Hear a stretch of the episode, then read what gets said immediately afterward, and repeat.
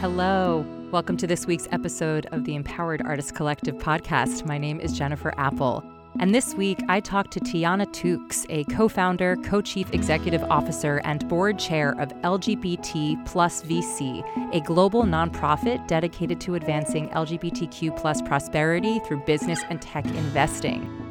Tiana shares her journey and offers profound insights into the transformative power of venture capital, which, if you were anything like me before the start of the conversation I had with Tiana, you're like, what is that? Don't worry, we break it all down. We also talk about confronting the often unspoken topics of privilege, politics, and identity in the realm of finance, as well as the significance of community and collective power.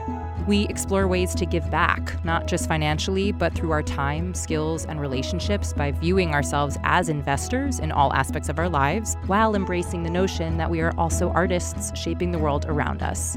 We unpack the idea that money is a tool that can be harnessed for positive change, and it can empower us to take control of our destinies. We also speak about the intersection of art, money, and community, and how, together, it can create a more equitable, economic, and prosperous world for all. Enjoy. Tiana Tukes, hi. Hi. I'm so, so, so excited for this conversation. I don't know where it'll go. I am truly amped. But for anybody who does not know you, who are you today? Today, my name is Tiana. I'm a survivor. I'm a leader. I'm a believer. Ooh. Ooh, okay. We just like dropped dropped some like big categorical title. I'm curious why can I ask why those three today? Those feel honest hmm and and right now they capture how I'm feeling about myself. Yeah. Um survivor in, in so many words, I mean so many ways, like overcoming something and overco- hmm overcoming many things. Leader, I lead organizations. I lead a charity that's focused on economic prosperity for LGBTQ people. hmm Um, and believer, I had a conversation with someone, I think last week or so, who, who kind of told me in so many ways, like, you're a radical optimist. Yeah. And I'm not owning that, that like I feel like a believer. Ooh. I feel I've I refer to myself as a realist and I I'd be lying if I didn't say I feel like I'm envious of people who fall into the optimist category. like I'm striving to hmm definitely lean more and embrace more into that part of myself. But for some for someone in your sphere to be like seeing that in you and calling that out versus even just like you feeling that initially and then projecting that out, I feel like is such a wonderful thing because then it's like not only do you feel it, but also people are receiving what you're putting out. And it's this cyclical hmm emotional I guess reflection. Yeah, we always don't see ourselves the way other people see Yeah. us. And sometimes it's really refreshing to meet someone. This person I don't really have a extensive relationship with. I had just met them. And I was telling them telling them about the work I'm doing. And they told me like, wow, like what you're asking people to sign on to calls for radical optimism. And I was like, Oof. I never I never thought of it that way because that's just how I live my life. Yeah. Um, but it was Yeah. helpful to get that language. Especially from somebody who doesn't know you well. I again, that's Yes. like it's just uh, putting things like really in alignment with like, oh no, no, like really what I'm doing is actually being met the way that I'm hoping for it to be received. Yes. hmm Like the validation in that without you seeking it. hmm Anyway, validating all those titles. Love that here. What is the work that you do? And I'm going to have a lot of questions because I feel like I won't fully understand it. And if I don't understand it, I can imagine many people in our artistic space would love to understand it further, like myself. Well, we have the time and the space to understand. yes, we So do. happy to happy to explain. Um, I am the co-founder and co-chief executive officer for a charity. Um, the name of the charity is LGBTVC. We are the first not-for-profit organization in the venture capital industry um, focused on LGBTQ investors. What does that mean for everyone? That just means Mhm. that we believe that economic prosperity is available and and possible for all people through the transformative power of venture capital, through investing in the private markets, through investing in startups, early stage companies. Amazing. How did you get into this work? First and foremost, just like I love an origin story so that we have context for somebody's drive and what they do in their career space. You know, funny enough, I didn't always know I would end up in this space, but I Mhm. think that life has a funny way to reveal itself. When I got into college in um, my first year, um, I thought I would be a writer. I thought I'd be an art historian working at a Mm. gallery and and doing art history. Um, but as life would have it, I met a number of people, one of them being an ex-boyfriend, um, who told me like, you know, very clearly legally blonde story of like, you're smart. it's like you're smart. Um, why don't you try something else? Yeah, and I yeah. was, you know, I was doing journalism. I was doing quite well in it. And he was like, you might want to consider this because I'm an I'm a person who is emancipated and estranged from their family of origin. So I've Mhm. been responsible for myself for several years.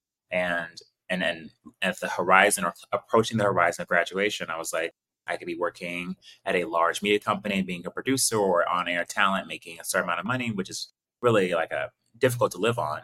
Or I could potentially do another field. And this partner at the time was so generous and offered me a different path. And that was really the beginning of exploring business, finance, and ultimately venture capital because it was a series of fortunate events in which I met really important people who were queer, people of color, Black women, Black lesbian women in particular, who showed me what was possible. I love that even though, you know, like you're no longer with this partner, there's still something so I mean, the seed of the thing has Mhm. propelled you into who you are today. And it just, uh, for me, it's always a wonderful reminder that even if things may not go the way we want them, there's always like something to be gleaned from Yes. from the lessons that we learn, even though they might be hard. And you're like, I had to go through that. But I hear that. For people who don't know what venture capitalism is, Yes. Yes. let's just please define. okay. Venture, business, capital, money. Venture capital, money for business. Really simple way to explain it. Um, but in a very technical, technical definition for it, I would say that venture capital is within the private markets. So we most people know about the public markets or investing in stocks and bonds on the public listings, right? Buying shares of a company, Mhm. coming through an investment brokerage firm. Um, private markets, or as the name implies, are unavailable to the average investor, meaning you have to be an accredited or sophisticated investor to invest in these this asset class. Um, different asset classes might include, you know, private equity. People have heard of that. Probably a New York Times article about private equity firms buying movie theaters and retail Mhm. malls, things like that. They've probably heard of hedge funds, which is also in private markets. Mhm. Um, and they've also probably heard of arts, like art collections, people who collect large, um, high price market art, art pieces. Those are all private in the private markets or asset classes. But venture capital is distinct in that it really began in the some argue the 70s, like early 70s. That's when 1973, we're at the fifth year anniversary of the NVCA, the National Venture Capital Association, being formed. Um, that was really the onset of the of the industry itself, and it's just a business in which um, people are managing funds of high net worth individuals and investing them into early stage companies like you know Apple, Tesla, et cetera. The companies that you know today were once um, even like there's a really yummy restaurant I, I love so much, Cava, which is venture Yeah. backed. You know, so Yeah. like so VC touches a number of companies and industries that you know a lot of people don't know. So on your to daily basis, do you work with individuals? Like if I were, a, I'm going to make up a scenario because I love an example. If I were like a billionaire, you work Yep. with me to take my assets and invest them into private spaces, not public spaces, so that I can grow my my um what do I call it? My like money bank, like my assets. well, well, I feel My, so or lucky. I feel so lucky to meet a billionaire. thank you so much. Same. Me too. Well, me hello. too. and then if I am managing your money, well, so as a non for profit, we do not manage funds. So Okay. that's not our day to day mandate. We, we're, we're here to ex- to promote education and participation as a charity. We're not here to manage funds. But if I were a fund manager, if I were a te- traditional VC managing a fund, Yes. yes, you might be a limited partner in my fund. You might Got you it. might deploy or you know grant me. We've signed an agreement, a limited partner agreement, which you are investing into the fund that I'm raising, and now I am responsible. I have fiduciary responsibility to invest the money you've afforded me over a period of time in companies that I then source and decide to invest in. Got it. So in in the space that you're working with your charity, if I am still this gorgeous billionaire that uh, has graced this StreamYard, as you are. um, thank you so much. I will manifest this to really long degrees. If I am this billionaire and I come to your charity, Yes. What is our working relationship? Or what am I hoping to get from you with this charity? What are you hoping to get from me as a billionaire?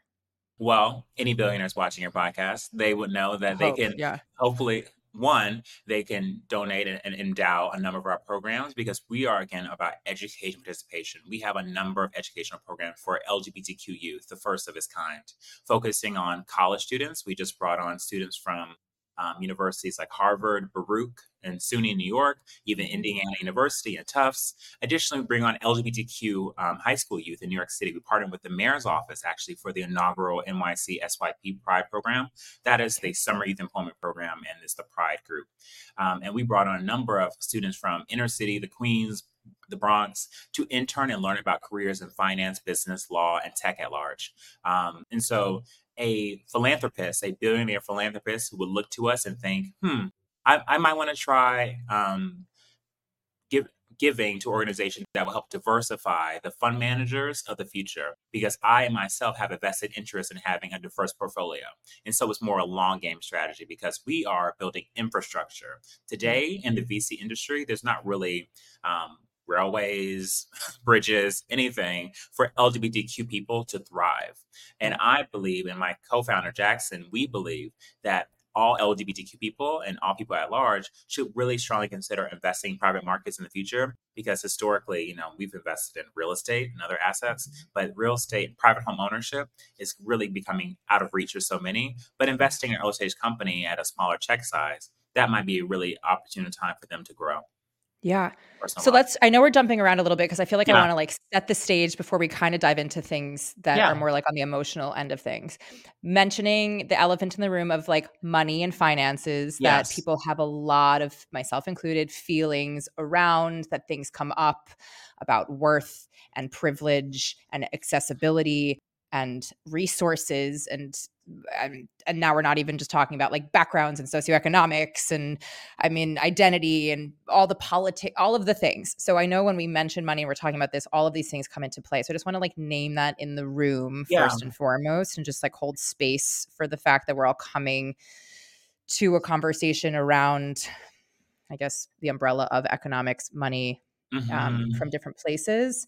Um, and also just like note that as we continue going into this and i don't know where we're going with it um you know that things may pop up for folks who are listening and so just like take care of yourself however you might need to mm-hmm, mm-hmm. um and for you with this how do you navigate folks who are maybe newer to yeah. talking about it I think about the interns we just had, um, many of them from lower income backgrounds. Um, again, in communities like in the Bronx and in the Queens, mm-hmm. where LGBTQ immigrant families, first in their yeah. families to go to college or considering college, um, they had no prior experience in venture capital, even to business and finance. Um, but over the span of six weeks with us, they got a crash course in venture capital and finance and white collar professions at large.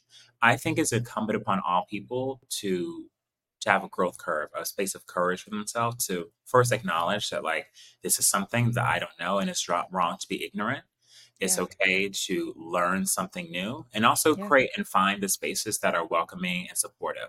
That I, I'll be the first to say, I, as a Black trans woman, as the first um, Black transgender person to work in venture capital at a firm with a billion dollars asset under management.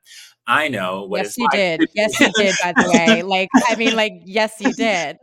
They're like, I know how difficult it is to be yeah. the first and the only in a room, yeah. and I think you have to grow Teflon skin, certainly, um, but also recognize that there will be people there like me who are waiting for you, who are cheering mm. you on, who want to see you in this space. But I'm not going to lie to you and say there aren't people on the way who also don't want to see you here, who don't yeah. want. I then challenge you to ask the question: Why don't they want to see you there? What yeah. what what interest do they have in seeing you disempowered and disenfranchised? Mm. And how, mm. and how does your current position either confirm and affirm the position you're already in? So I, I think so I'm very intentional in talking to people who are in positions I once was in, you know, as a person who's been emancipated and estranged from the family, being responsible for my own income for several years. Yeah. I know what it's like to struggle. I know what it's like not to have means, but I also know what it's like to have hopes and dreams and, and believe that, you know, you one day can have material wealth, material good, that you can do more good in the world than harm. And I think that at talking to people who don't know, it's like think about the possibilities that are available for you. Um, mm. And so like it's baby steps. It's not just it's not just like, you know, we're all gonna like one day like have like people need to pay their rent, people need to buy yeah. food, buy groceries. I'm I'm here and I understand all those things. But I think two things can exist at once. That even while you're going through very excruciating, difficult time, you can maintain the hope that tomorrow might be better. All storms yeah. are not of rain. Yeah.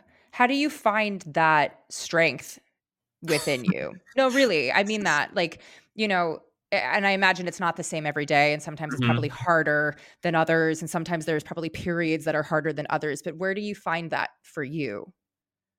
Community. Okay. Um, I have a really wonderful support network of friends that I've built over years um, from university, from work, from life, from nightclubs mm-hmm. in New York.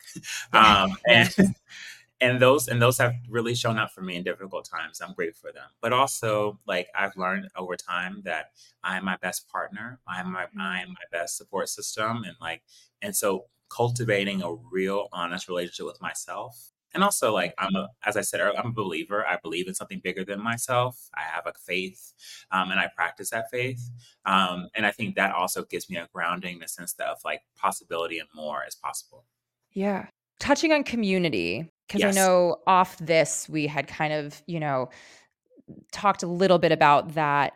Um, and I feel like in my mind, community goes into this idea of like a collective and mm-hmm. collective power. Mm-hmm. And we kind of talked about this off the mic. I'd love to talk about collective power a little bit and what that is. And then I feel like in my brain, I'm like organizing all these thoughts, and I feel like yes. I'm gonna like dive into yes. this combo. well, you know, Pluto, Pluto's in Aquarius. Yeah, is and, and if all the astrology girlies like me, we know that Pluto represents power, and Aquarius represents the the collective. So we're now mm-hmm. transitioning to a period of the power of the collective. So this is a time in which we should be talking between people like you and I, and people listening to this about the power that we hold by coming together. And I think um, that the work of our organization and also the work of my life is about helping people remember their individual power and how to harness individual power for collective good.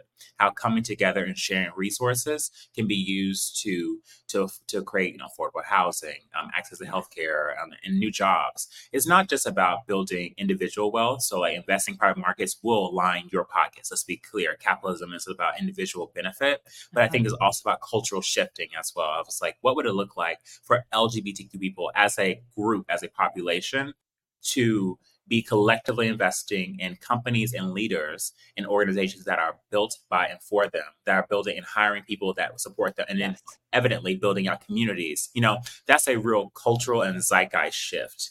Um, so I'm intentional about that because I believe that we're stronger together. And as much as we can share resources and be open and honest about, you know, our, our you know, our values. And let's be clear, like we won't always get along. We won't always have the same vision, but I do think we have a common goal. And a common yeah. goal should be amongst all of us is that liberation, bodily autonomy, visions of hope and prosperity for everyone.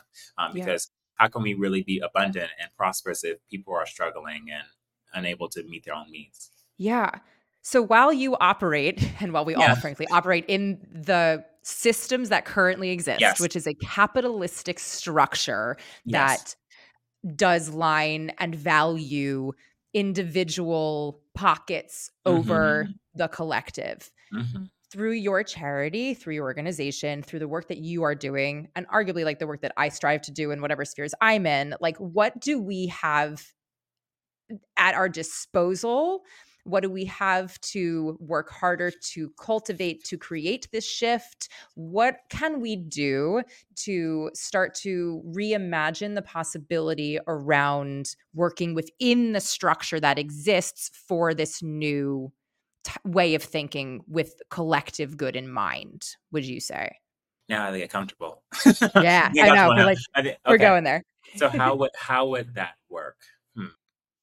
I think people would have to be honest about the privileges that they hold first. Like they would okay. have to look at their own personal balance sheet and say, all right, compared to others, I hold this social economic privilege or this um, social privilege or, or a certain like capital. I think mm-hmm. privilege is a, a difficult word. Like what, what, um, position do I have in this world and how how does it benefit me and and how might Mm-hmm. I leverage and give up that for the benefit of the whole? That's a really tall ask for most people. I think most of they're honest, they're self-preserving and they're self-interested and they're like, how does this benefit me? But I think what people are not seeing now, well, actually they are probably seeing now, is the effects of what happens when we focus too much on individualism. We're, we're Yeah. facing a climate crisis, frankly, that was built upon years upon years of individual capitalist greed, right? You, you see Yeah. so many in, industries that have a huge carbon footprint, you know, and and even like individuals who are, you know, high earners who are impacting our climate ozone layers. I Mhm. I for one believe what would it look like for all of us to feel collective ownership for like shared responsibility. We had a master class in this a couple years ago during co- the COVID nineteen pandemic that some of us may have forgot that like we Yeah. quickly we all quickly learned it's going to take all of us to get on Yeah. one accord to focus on the good. And I believe in the next 10 years or so, we might we might be facing some really tough economic conditions that 100%. require all of us to really think about how can I not barter, like how can I share in the wealth? Because it's going to be a clear reckoning of people not like where's my I can't pay my rent, I can't get Yeah. a home, I can't Yeah. Yeah.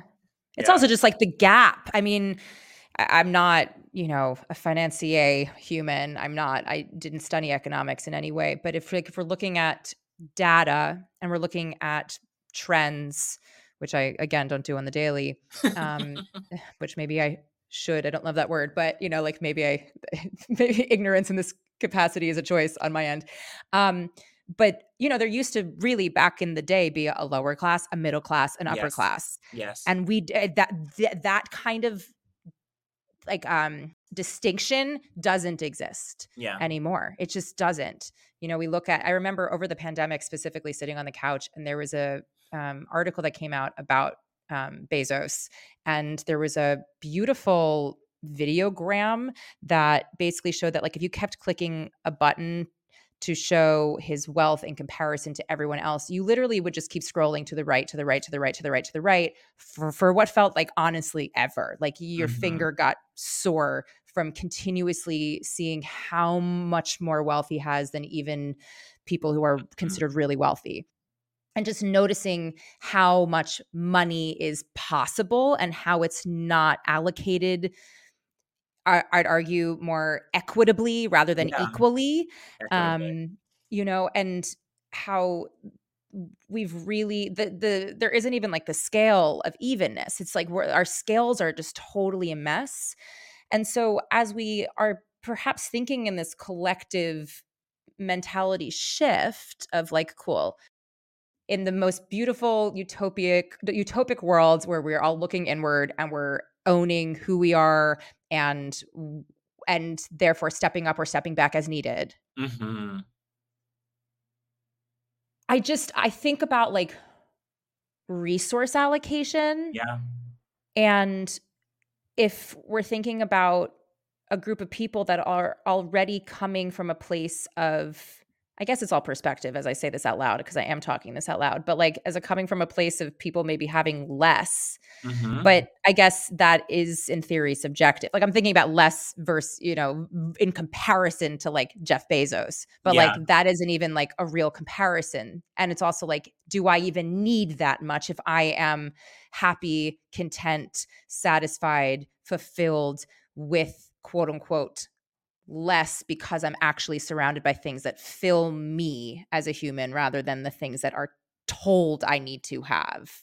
That's a tall order because I what I'm hearing what you're saying is that like there are people who are not even on the level of Jeff Bezos and we're asking them to give more versus like let's be clear. I think Yeah. Yeah, and I think yes, I think it's both and right. I think like there's this personal responsibility of those who are not Jeff Bezos who could give out, but I'm sure Jeff Which Bezos is everyone, listening, yeah. and he's listening to this probably right now. like, 100 "Okay, clearly. I Yeah. I should- like, oh, I should didn't know gift. that. I should make Yeah. a gift. I should make a gift, and um, I'll send the wiring information later on, Jeff. No worries. I'm dead. But as I think, but as we think about this work, um, it's everyone, all hands on deck, right? I think as we're waiting for Jeff to wire us the money, um, Mhm. we also can think about how we can make our own gifts out to the community. How we can give. It's not just resource; it's also time and talent. You have skills that you could offer. You have perspective. Tell me more. You have relationships, and I think that's the wealth of the human experience that we also can offer. Let's be clear: there is literal resource because we live in a capitalist world that we do need dollars we do need wires um, yeah. but but also you have time you have talent you have connections you have influence and that can be used to help to further a mission to further a cause that can uplift and help others at large so that's that's what i'm, I'm getting at is that like you know I think the first wave is yes, was all be on equal footing and equity and, and, sh- and shifting the conversation position of lack one of prosperity. Yes. Mm-hmm. And that involves all hands on deck and everyone thinking about how much can I give a little bit more? Can I give like am I really if I asked you, ask you, the proverbial you, um, listening to this, if you are you truly giving as much as you can give to any cause that you, you know, to any benefit to anything, how, how can I step up and do more? If Even if it's like five cents or 50 yeah. cents or a dollar, like just anything you could give, and how that will shift your own mindset as the individual, say, you know, from place of abundance um, than one of lack. That could, I think that would have like a a seismic. You know, if everyone in the world gave a little bit, how would we? Yeah. How would our world look? Yeah. Uh, I also love the idea, though, of it not just being financial, right? Obviously, yeah. you know, we're we're meeting in the space talking about venture capitalism and talking about like which I want to veer back to. And they're not about giving. Let's be clear, that's transactions. That's correct. Trans- yes, yes, yes. Call it ownership is. is is transactions, is ownership, is equity positions like power and control. Um, yes. Um, and that's what that business is about. And yeah. I think anyone who's in it is for, knows that because we know the law behind it. Um, yeah. But but what we're talking about here is two different things about the economic tools and devices that can be used to to usher in a new type of living and quality of life for all people, but also talking about the, the heart of the matter of like what does it mean for people to give more? Um, yeah. And that is the thing. I think for me, just thinking about it is like, what does it mean to give more? And you said it so beautifully of like, it, if you have the financial resources or even the ability to yeah give more like 50 cents mm-hmm. great mm-hmm. but if it's like cool right now on that front i'm struggling and actually i'll probably need to benefit from those financial resources but i do have a little time or i do have a, you know a degree in insert here that allows yeah. for me to hold this kind of space or i have um, an actual physical space that i can give for people to share the space yes um, and the i love that idea of thinking about the way we show up and the way we give not exclusively and extensively being only in yes. the financial realm yes yeah and i think about the community that i or the communities that I'm a part of and how so many of them are really interested in how can we better all of us mm-hmm. together and um, reshifting the things that we're taught in these systems that we're brought up in for better or for worse it's a consistent muscle that has to be trained and untrained and retrained in order to like remember that there are possibilities besides what we've been ta- taught of like mm-hmm. it doesn't only have to be this way if we've all collectively decided to do things this way and create new spaces this is a potential way of a possibility yeah and there may be people listening to this today who are the hearing us saying, all right, Tiana, all right, Jennifer, that sounds great. You know, I write a check, right. sure. But yeah. what we're getting at something else. It's like we're getting at the possibility that you listening to this might say, I'm going to create a budget, a, a giving budget for myself. And in that budget, I'm going to allocate, yes, some monetary gift I can make to a charity, hopefully LGBTQ charity, because LGBT charities make 13 cents off of $100 given to charities on average. Mm-hmm. Um, but beyond that, it's also like I have these talents talents, I have these gifts, I have mm-hmm. these relationships, and how can I find organizations in my community or nationally that I want to support and offer them to at no cost to them? And yeah. but also, what we're clear is that let's be clear, everyone's gift has a price. When you're giving the demand, you can ask the price for it. Mm-hmm. It's about creating that clear boundary of saying, I'll give up to this point, but across this threshold, that's where the price. Yeah. I'm not asking you to offer up everything they have. Let's create clear boundaries about what my gift is and what I can offer you, but offer something. And I imagine just try it for a yeah. week or two and see how you feel because there's there might be listeners today who feel just so disempowered and so mm-hmm. disenfranchised. Feel like I don't have anything to give, and and you might be surprised who you might meet on that journey other people yeah. like yourself, and then you two might come together, or you three, or you five, or you seven come together, and you create something beautiful that you one day could change your perspective and also change your life as well, yeah, um, in material way. So, um, just just give it a try. Uh, I know I'm asking for um, maybe no, no, but I think that's a wonderful a like you know trial for oneself and just like the way you exist for a week. Mm-hmm. Um, and also it's a shift that I think is a, even just contemplating what that could be or what that could mean allows for space for newness that isn't just mm-hmm. the status quo and also you know so many of us rightfully so are um going through a hard time mm-hmm. you know mm-hmm. we've we are still in a version of pandemic post pandemic epidemic i mean like we're in we're in this trauma we're in, we're in it we are you know and it was a it was a collective trauma that the the system and society frank, frankly forced us to kind of get back on the hamster wheel really quickly whether we were ready or not you mm-hmm. know and so so many of us haven't really processed what all of that was, let alone the impact of that on our mm-hmm. bodies, on our psyches, on our emotions, on our, I mean, on all of it, you know, and and that is a real thing, let alone the fact that like on a global scale, on a, on a, a national scale, like things are really divided and taut, you know, and to, to, put it very, very lightly, lightly. going there. Yeah. Um, you know, and then obviously on people's micro levels of how they're existing in their own personal spaces and their own personal uh, trials and tribulations that they're going through. Like there's a lot happening. And so I think just that being an offering of like, what can you give to yourself if you just think, okay, this is or it honestly it's like a really cool exercise i'm just gonna like take it a step and riff off of it of like you sit home at home a piece of paper or you have a little notes app or a google doc or whatever it is and you write all the things that you're great at and mm-hmm. all the things that mm-hmm. you love about your life and all the things that like you know the connections that you have and the resources that you might have and just like a full list of like self love, not in mm-hmm. like the woo woo way, and like a really like, no, I've had this degree and I studied these things and I'm really, really, I'm really great at trivia and I'm really great at, mm-hmm. you know, I love dogs and whatever yes. it is, you know, this whole list. And then not um, being like, oh, this is, this doesn't matter because it's not you know i can't i'm not it's not a transactional skill yeah. it's like no, don't write that off just yet like you don't necessarily know how these small little things that make up all of you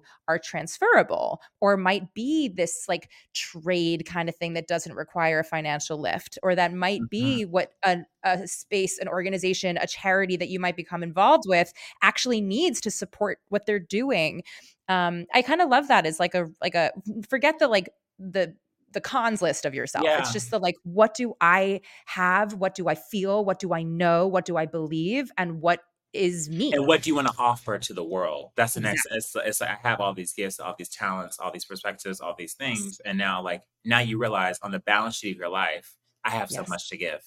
Yes. The balance sheet of your life. If you need a one sheet for your website, I think that's like you go into Canva and you're like, download my, I love that. Literally like my balance sheet for my life like how you go through that. Yeah, the balance sheet of your life. I I kind of think that I want to do that for myself. Just because, no, but it really, it's like it also is like a reminder that you can always go to when things are really hard to be like, no, no, no. Let me just mm-hmm. let me touch base with like all the things of me and remind myself like because this little thing over here in this small part of my life is not going great. A reminder that there is all this other stuff that I can go back to and uplift and then even more so is like I'm using more financial terms here. The portfolio, of your, the portfolio of your life. The like, yes. you know, you have your friends, you have your lover or lovers, you have you know your community, your your work that you do, your passion, your interest, your vocation, your avocation.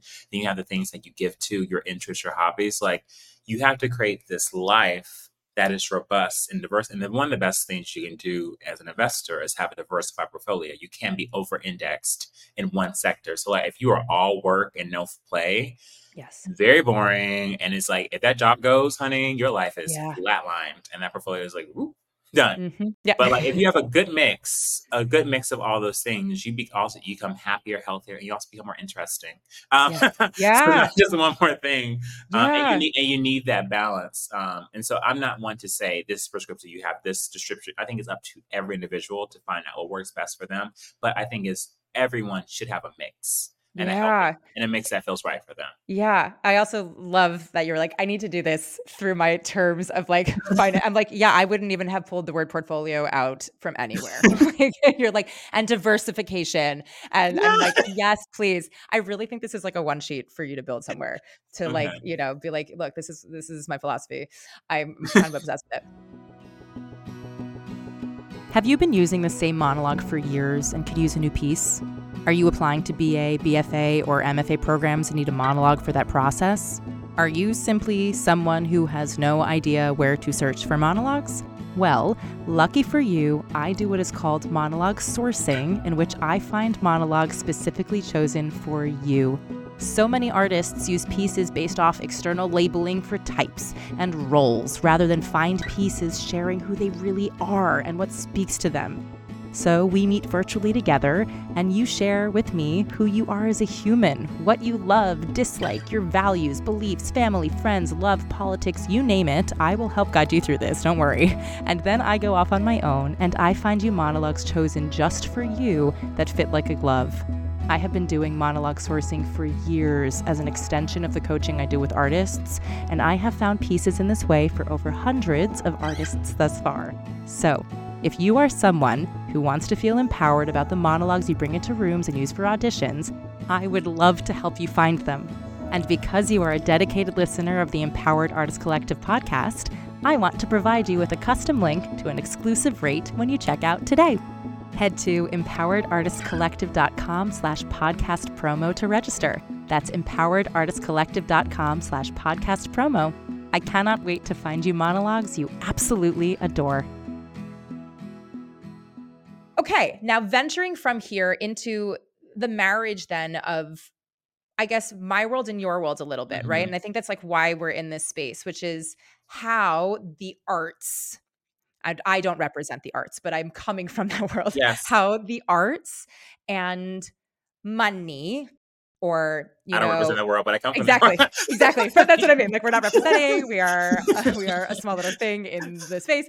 Um, but how these two huge mm-hmm. categories that we all interact with in some capacity, whether we want to or not, whether you define yourself as an artist, whether you define yourself as somebody who I, I mean, there's many free like who you could be in the world of finance, but like investor. as somebody who investor, great. Um, how do we begin a supporting each other better, mm-hmm. b creating more ways to overlap, c I'm just riffing here, like uh, ways for us to actually uplift one another um I guess for me, and I think that's ultimately like why we're here having this conversation is like, and especially obviously recognizing like specifically the LGBTQIA plus community, like how do we really begin bridging this? Or what are some ways in this little conversation we're having right now that we can I love this. Spitball. I love it because I'm gonna say what I believe that Yes, please. There's no us and them. There's no Great. you or me. It's all me. Like so the idea that you're over there in art world and I'm over here in finance world, that's not true. We're all here together in one world. And yes. I believe that I had a conversation with a philanthropist uh, last week or so, and um, I was talking to her about the work that we do, and mm-hmm. um, I read to her our mission statement. That can we, you say it out loud just so that yes. we can hear it? So our mission statement is LGBTVC's mission is to ignite LGBTQ economic prosperity through the transformative power of venture capital. Um, our vision, we seek to be the world's best in class provider of education and opportunity for LGBTQ investors and a leading voice in education, advocacy, and research related to LGBTQ finance. Now, what was interesting, um, the operative word here was investors, because that philanthropist, the the um, the person who worked at a very uh, well known foundation, she said the word that tripped her was investors. Interesting. Because investors can mean, are you speaking about investment professionals who work at these billion dollar funds? Are you talking about, or are you talking about individuals? And to mm-hmm. me, I believe every human being is an investor. Mm, tell me more. And and you invest not just your money, but your time and your talent. Yeah. And to your question earlier, I believe every human being is an artist. Every mm-hmm. human being is a person who creates an artistic life. You dress every day. You are expressing yourself, the way how you use your hand gestures, the tone of your voice, what words you choose. You're making art even right now. This is artwork we're making together right 100%. now. This conversation. Hundred percent. This is art and science. And so I don't see those things as disparate okay. as as disconnect mutually exclusive. I believe that all people possess in them different aspects of their personality, and so. Yeah. And as your question like how do you bring these worlds together? Is recognizing that i am you i'm jennifer but you are tiana. Like we are mm-hmm. and you are an investor. You may not understand you you probably see yourself ex- externalized and say like oh yeah. that person there is an investor. They know about this thing. Right. but you know if you do have a 401k a roth ira a retirement fund a just a mutual fund you invest a little bit in stash app on acorns you're an investor Sorry to break it to you, listener. You're not an investor. I'll give you a certificate. That's that's if you want an official one. But if you have done anything in the public or private markets and put uh, even a dollar in, you're an investor. And even beyond that, the moment you decided to go to school or to go on a date with someone or go to the store, you're investing your time, your energy right. in something, right? Yeah. Like it's about shifting your perspective to realize I am already an investor. And like there isn't this gate. And I think there's so many people in positions of power who would want you to feel like you couldn't be and you aren't already one. And right. it's about shifting your perspective to realize like, wait, I'm already in this practice. Now, that's there's a degree, there's a spectrum, there's a spectrum of investors, but you're on that spectrum. It isn't a yeah. binary of like you cross this threshold and now you're an investor. I believe that every human being has something to invest, and therefore you are an investor. And yeah. that, uh, but also goes to like the artist question about like how do you handle those worlds? Like investors have to realize they're artists artists have realized investors and recognize there's a shared mutual interest and benefit of us doing work together and sharing the talents they're in because there's an art to investing as much as there's a mm. science to it and artists have to invest their time oh, yeah. their talent and also resources to make oh, yeah. product into the world so i and they need i don't know I, I just don't see them as disparate as disconnected yeah i i hear that i love that i also i think I also I'm no no no no no I'm just I'm owning my own biases or whatever or you know whatever and that I think for myself, and I'll own just me in this conversation because I cannot speak on behalf of every artist ever. But for me, it's like, you know, when you've been told so many times that you're not good at something, you start to believe it. Or you've been told so many times that you don't belong somewhere, you start to believe it. And when you've been told so many times that um, things are just separate because they have to be, you start to believe it. And I mean, a huge reason why this podcast exists is because I don't want to continue believing it. And I don't believe that that is something that I should believe. And I've only been told that. And that is frankly dumb and um, capitalism. Yeah. So, um, and the systems and all the things. But, yeah. but, there is a part of me that like you know i think not knowing enough makes me feel like i can't claim a title right so it's like mm-hmm. yes if i have a roth ira or if i have a mm-hmm. retirement whatever or if yeah. i you know i I might not know the full ins and outs of it, or I don't have a degree in it, or I haven't been trained in it. And therefore, how can I call myself something that I, you know, I have a master's in acting. I can call myself an actor. And honestly, mm. if I didn't have that, I can also call myself that. If I just believe yeah. I'm an artist, I'm still an artist. But because in the world that we live in, me saying I have an MFA in acting, somehow, therefore, to all the other people, they're like, oh, she actually knows what she's talking about, even if I didn't have that. But like for the what it means in society, now I'm verified in what I do. But if I were to invest and have all these things that you had mentioned that would make me an investor, or even if I was thinking about it and taking those beginning steps, I don't know enough to be like, because I've done this, I am an investor. How do I shift that though? You know what I mean? Let me tell you a secret. I'm ready. oh, I'll tell, you, I'll tell you a couple of secrets. Please. One, the people that you think are investors don't know what they're doing to begin with. hundred percent. Yes. So that's Same. the first thing. no one does really. No clearly. one, no one even knows no what they're does. doing. And they, they don't have first of all, because if they knew what they were doing, they would be the wealthiest people on the planet. They would 100%. That decision. So they actually don't know as much. They know something. They know a little bit more. But also I think you actually are an astute investor because an astute investor knows what they don't know. yeah. They know they know that there's more to know. They yeah. know there's more to learn. And so there are people listening to this who are saying, like, I agree with Jennifer. I'm not an investor. I'm an artist. And that's like an identity uh, possession, right? Yes. And that's something else, right? Like a form of identity. Like I identify as an artist, I don't identify as an investor.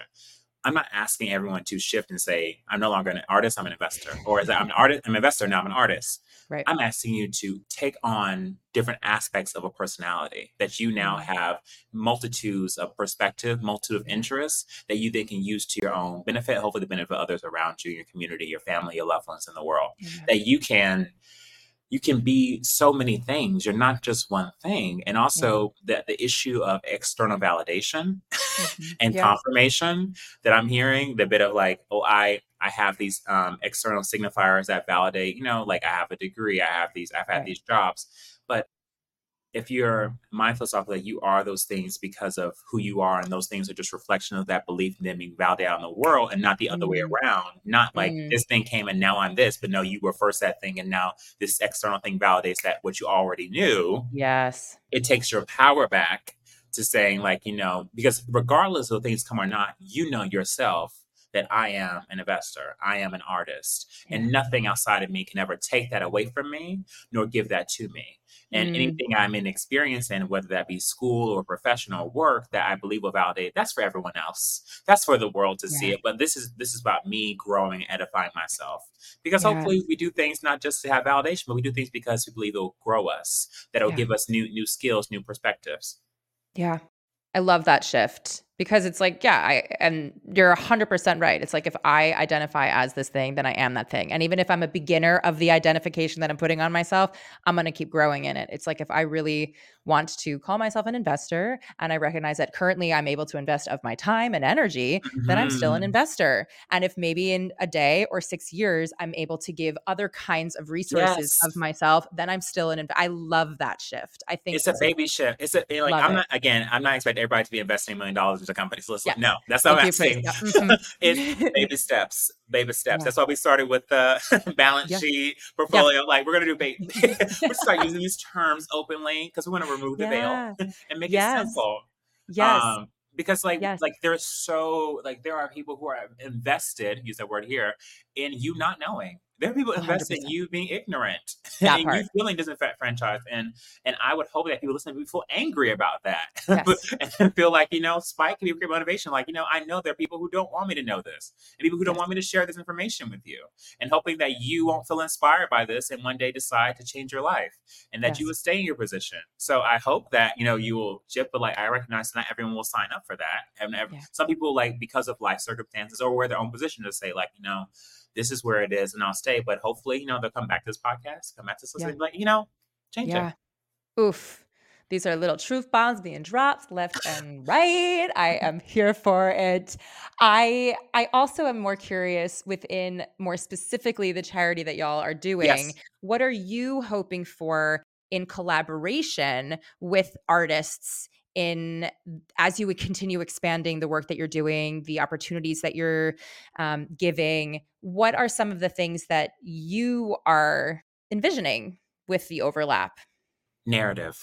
Um, I think something I actually studied film in college. My my my education or my background, I didn't study economics or finance yeah. or business, accounting, nothing. I studied cinema, television, and emerging media studies. So you can get even more even more liberal artsy than that. I love it. Uh, I love and it. I hope that we'll find more ways to hone narrative. And what does that mean? I think that yeah. there should be productions about investing. I think it should be productions, like theatrical productions, on on screen, off screen uh, productions of of like what does it mean to be in the finance world, or what does it mean, and like the and not just like the boring stereotypical like Wall like Wolf of Wall Street. I'm talking about right. true narratives of people changing their lives, changing their communities. Because I think people are ready for those type of narratives, and also like those people who made who cut through the, the fodder who cut through the cut through the difficulty of life to to share and benefit others. I, that really excites me because I mm-hmm. think that there, again, this conversation, the way this conversation has blossomed so beautifully, I think is evident of like the broader the broader water we're swimming in. That we know 100%. that there aren't enough narratives out there.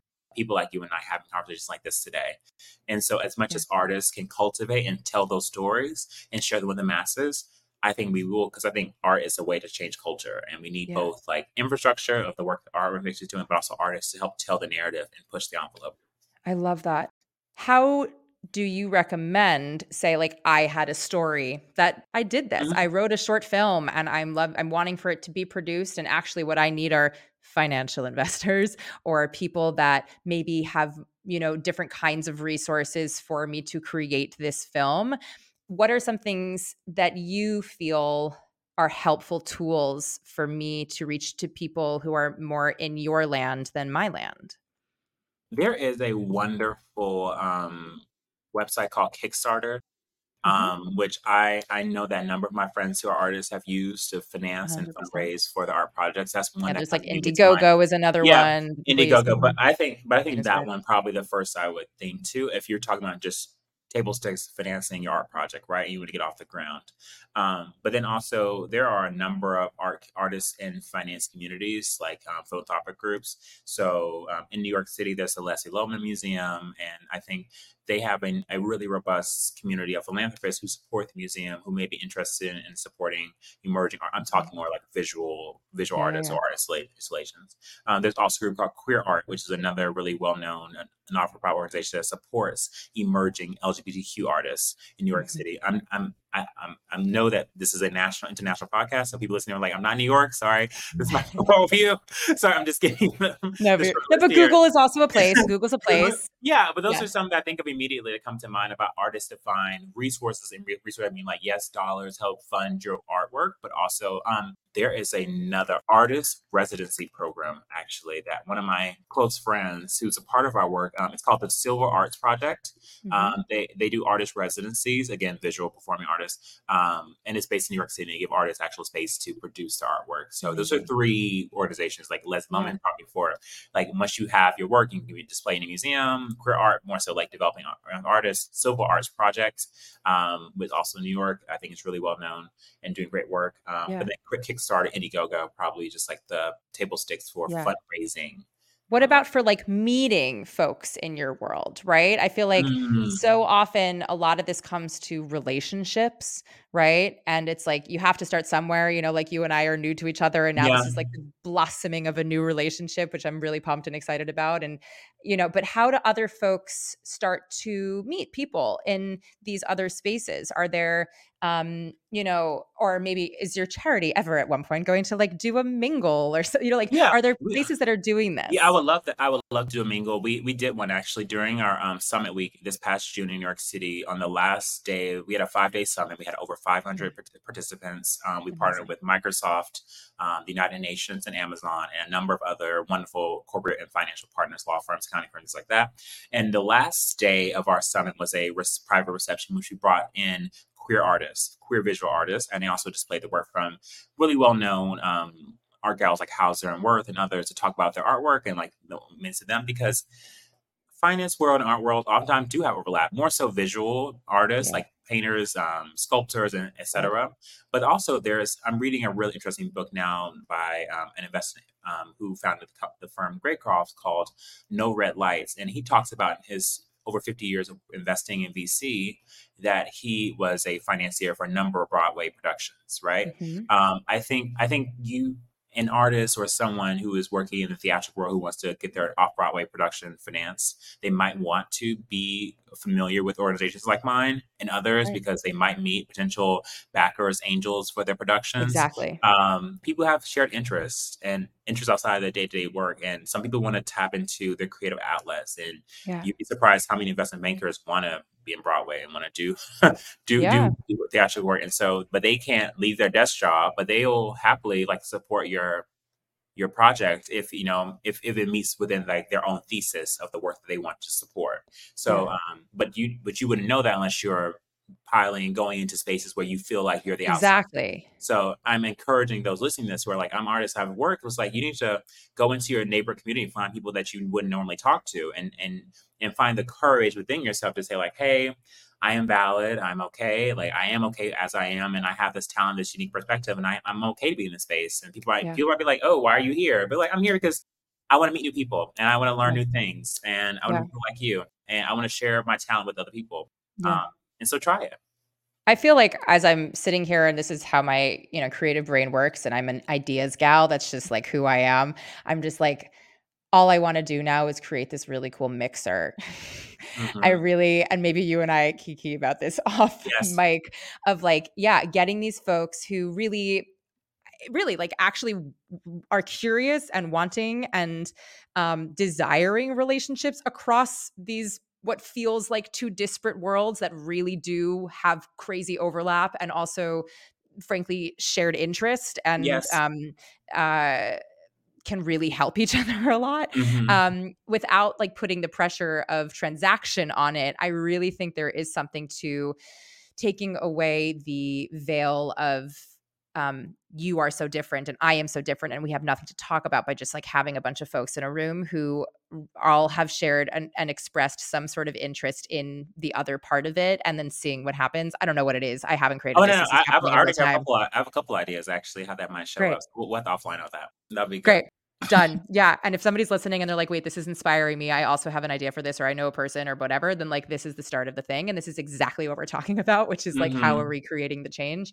Um, as we begin to wind down our time, and I know we bounced around so much, um, is there anything that's like on your heart or your mind that we didn't touch on, um, or that maybe you wish that you had known, or something something somebody told you once that has is just like the way that you see the world that allows you to fully show up just like anything that like as we're winding down that might be yeah. floating around for you one thing I want to make sure that we talk about is that money, um, money has money has as much power as we give it, and and the emotional power of money, and how um, money can be weaponized against people. Um, yes. There's the real thing called financial abuse, and so some people listening to this might might feel like that's an area of my life which I just I just I don't look at my bills. I don't I don't look at so I just head in the sand. I don't want to deal with mm-hmm. it, um, and that's valid. And I think that people should as much as they can find communities of support to talk about those issues to find peers who can help work through that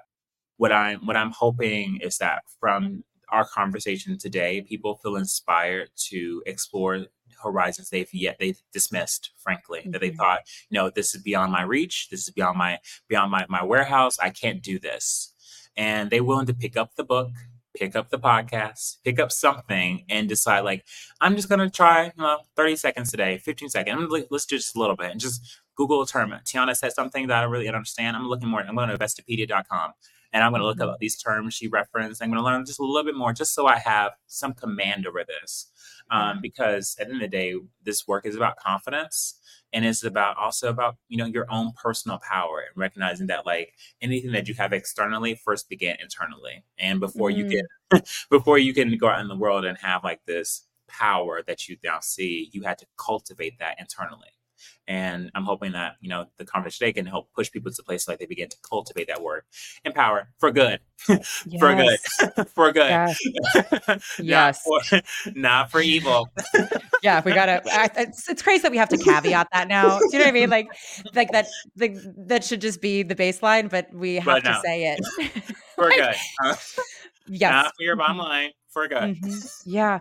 I am so grateful for you showing up in the space the way that you have, for being willing to go on this journey. Um, and more importantly, for being I know you, you, probably don't see it like this, but I'm going to reflect what I've experienced of you is just, and I know we're really trying to say that like they are one and the same, but really you you are a bridge um, in a space that really does feel, and I'll own myself, so inaccessible mm-hmm. and so um, far away and removed and sometimes really harmful and painful to my world and i i'm so grateful that there are people like yourself who are really trying to shift that narrative who are actively doing things to make the world in no hyperbole a better place and mm-hmm. a more equitable and and uh like just like habitable society um, to show up more fully and to be brave in all of the things and to own all of all of who we are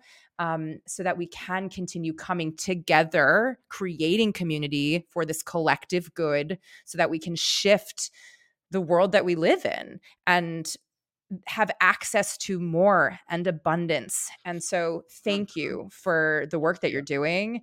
Um, I'm so excited for this being the beginning of whatever our journey is together. Um, but I also, you know, hope that for anybody who's listening, um, you know, Tiana's bio and information will be in our show notes, so please check out the work.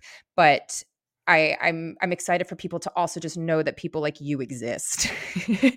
you know, and as you said, like if you don't even see somebody who is doing the thing, you don't know that they are there, then who is your role model to aspire towards? Or uh, can you even see possibility in that? And it's like you are that for so many. And so thank you is my long spiel. Well, thank you for the invitation. It does mean yeah. a lot that you extended your your home, like this podcast, your platform yeah. to me and helping to to share our, our message. So it means so much. Thank you. Yeah. For anybody who wants to work with you, who perhaps wants to invest, yes. who perhaps wants to learn more, who wants to give of their time or energy or just, you know, see how they can collaborate more with you, where within your boundaries can people Well, Jeff Bezos. Jeff if you're still listening, um, we haven't steered your way yet. Yeah. Um, find us at lgbtvc.org. Um, and I'm also on all social platforms. So Tiana Naomi Tukes on Insta. I'm not really on that other app with the bird, or formerly had the bird on anymore. Mm-hmm. Um, but yeah, those are great places to reach out. Um, but yeah, I'd say the best place to reach out is probably through our lgbtvc.org because we have forms to sign up for information, sign up for newsletter, and we're pretty accessible through there. Beautiful. Thank you so much. Thank you, Jennifer. If something in this episode resonated with you, and more importantly, if this podcast means something to you, it would mean the most to us if you would leave us a positive review. This means the most in podcast land and allows us to continue creating these episodes for you weekly. If you are not yet doing so, please follow us on Instagram at Empowered Artist Collective, on TikTok at Empower Artist Collective, more on our website at empoweredartistcollective.com. If you are seeking some fun, cute merchandise, we have that link for you in the show notes. As always, I am so endlessly grateful that you keep on coming back, and we will be back again next week. Until then,